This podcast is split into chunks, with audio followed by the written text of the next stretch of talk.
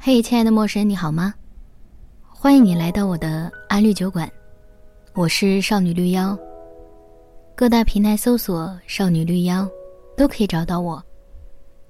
在这里我会跟大家分享在日常生活中的一些所思所想所感所悟，希望你们可以锁定收听，也希望大家可以动动小手分享给更多好朋友们。哦对了，别忘了还有打赏功能，谢谢啦。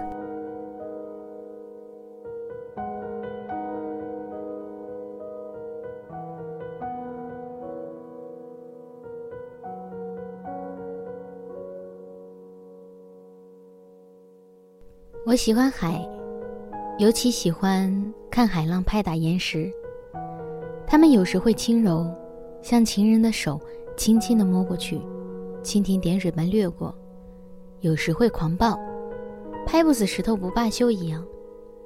我现在已经忘记自己第一次见到大海是怎样的心情，应该是比较平静的，一如往后很多次看海一样，应该没有尖叫，学青春偶像剧那样喊大海我来了。很幸运也很巧合的是，我的名字里带有海，应该是注定好的。我的名字带有我喜欢的两样东西，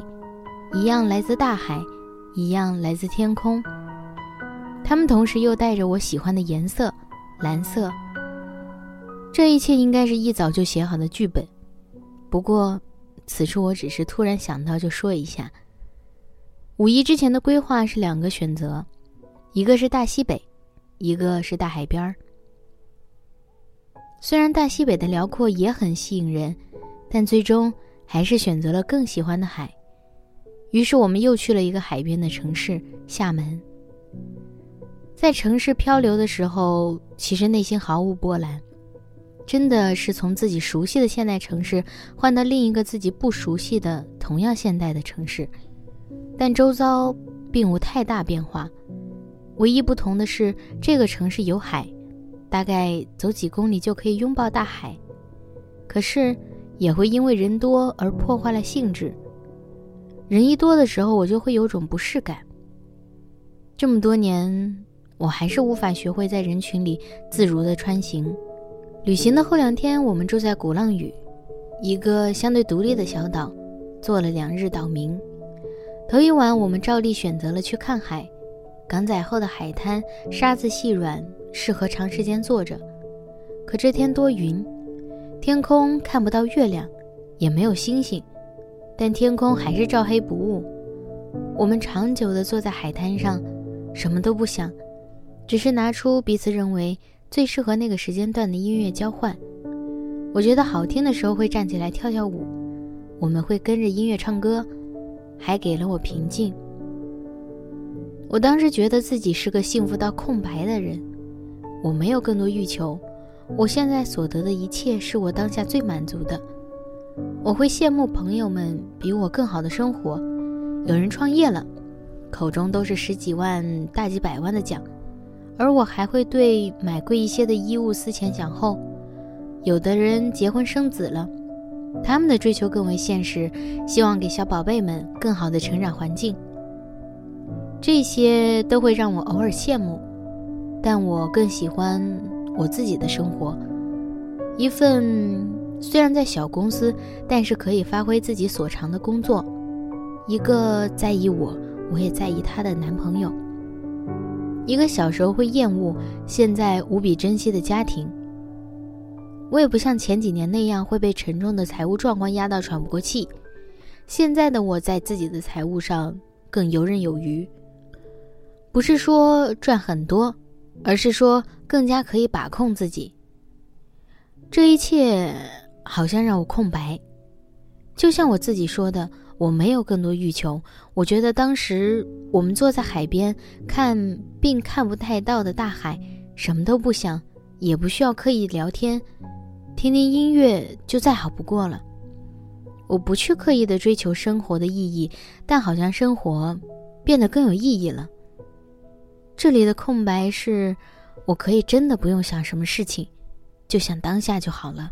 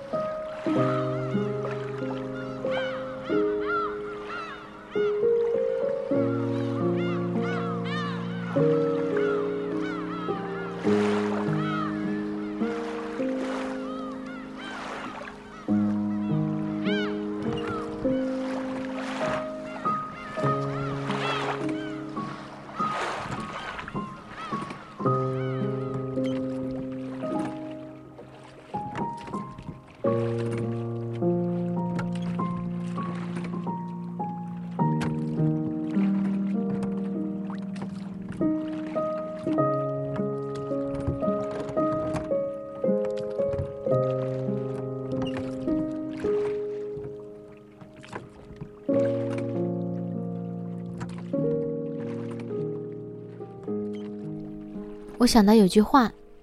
好像是上次冲绳回来的时候在某本书里看到，于是摘抄了下来。我们的一生有两种人组成，一种是我们认识和亲近的人，一种是陌生人。我们的一生也有两种地方组成，一种是我们留守和驻足的地方，一种是我们从未到达的近处或者远方。此时不就是在我从未到达的地方短暂驻足，陪着亲近的人，与无数陌生人擦肩而过，而我什么都不用想，因为内心非常平静。啊，我知道了，